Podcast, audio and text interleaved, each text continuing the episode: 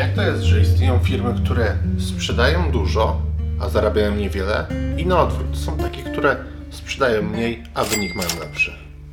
Decyzje dotyczące cen są jednymi z najważniejszych w biznesie, a mimo to niewielu zna sposoby ich ustalania. Bo na logikę wydaje się, że powinniśmy po prostu określić cenę wytworzenia danego produktu, dodać do niego marżę i po takiej cenie sprzedawać.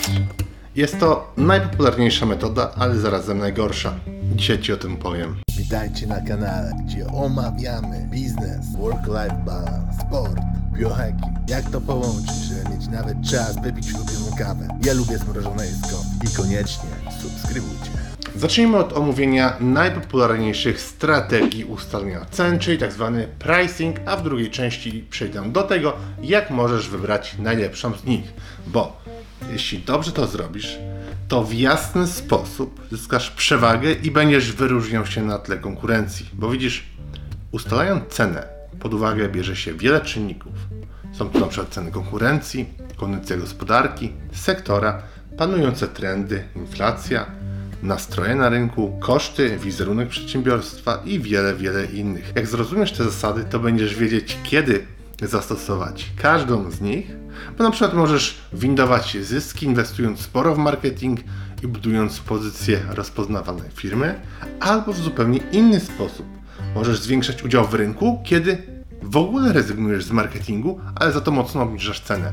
Sęk w tym, że musisz wiedzieć kiedy. To najpopularniejsze strategie wyznaczania cen. Pierwsza tak zwany skimming, czyli strategia zbierania śmietanki. Ona polega na ustaleniu zawyżonych cen w krótkim czasie.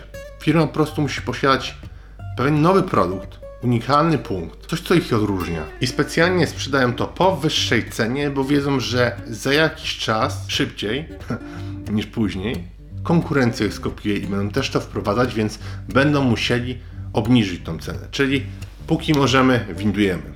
Druga strategia to jest strategia penetracji rynku i ona polega na zwiększaniu udziału w rynku dla istniejącego produktu albo usługi poprzez niskie ceny konkurencyjne. Jeśli ktoś, na przykład ty decydujesz się na tą strategię, to oprócz obniżenia ceny możesz jeszcze na przykład zwiększyć promocję, dodać nowe kanały dystrybucji, na przykład afiliacja, możesz ulepszyć produkty albo stworzyć program lojalnościowy.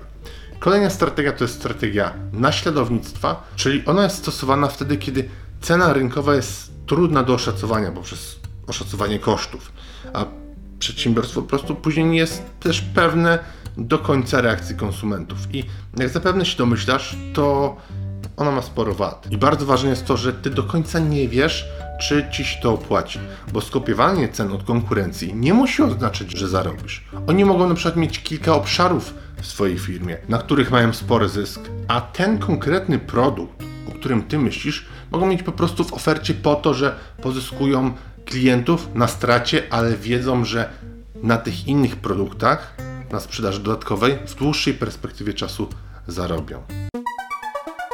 Gotowy rozwinąć swój biznes z Unixel?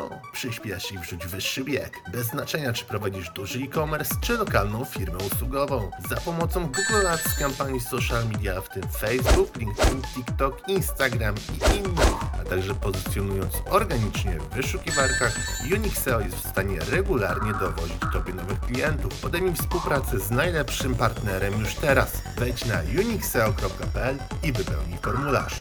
Kolejna strategia to jest strategia prewencyjnego kształtowania cen i ona jest stosowana, żeby zapobiegać wejściu konkurentów na rynek albo jeśli chcemy ich zniechęcić do zwiększania swojego udziału w obecnym. I ta strategia polega na tym, że ustalamy ceny, które są wystarczająco niskie i dzięki temu możemy utrudnić albo uczynić nieopłacalnym wejście konkurentów na ten konkretny rynek. Kolejną strategią jest strategia eliminacji konkurentów i ona polega na tym, że ustalamy specjalnie niskie ceny na tak niskim poziomie, żeby zniszczyć konkurencję. Zazwyczaj są to ceny nawet poniżej poziomu, który firmy mogą uzasadnić kosztami produkcji. Kolejna strategia to jest ostatnia, szósta, wartość produktu w oczach klienta i tutaj bardzo dużo zależy od tego, jaką pozycję posiadasz na rynku. Nie mówię tutaj tylko o usługach, gdzie liczy się mocny brand, rozpoznawalność, na przykład jesteś sławnym psychologiem, coachem i możesz brać kilka tysięcy za godzinę, ale mówimy tutaj też o produktach, czyli na przykład dobrach luksusowych, markowe ubrania, ale nie tylko.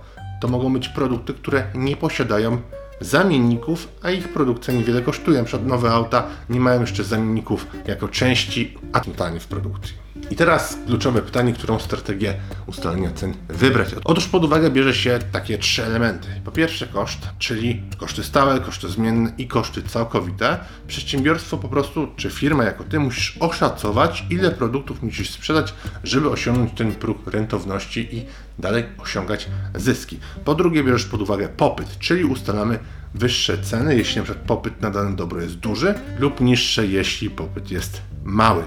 I trzeci punkt to są ceny produktów konkurencji i to, jak my chcemy być odbierani. Możesz być tani, ale sprzedawać masowo, albo możesz być drogi i tworzyć produkty premium.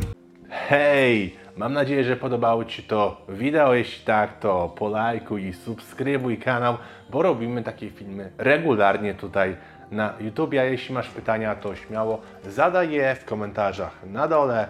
W miarę możliwości odpowiadamy na bieżąco i powinny Tobie się wyświecić teraz inne filmy, które możesz obejrzeć i do których obejrzenia zachęcam. Także wszystkiego dobrego i dużo sukcesów. Rafał Schreinert.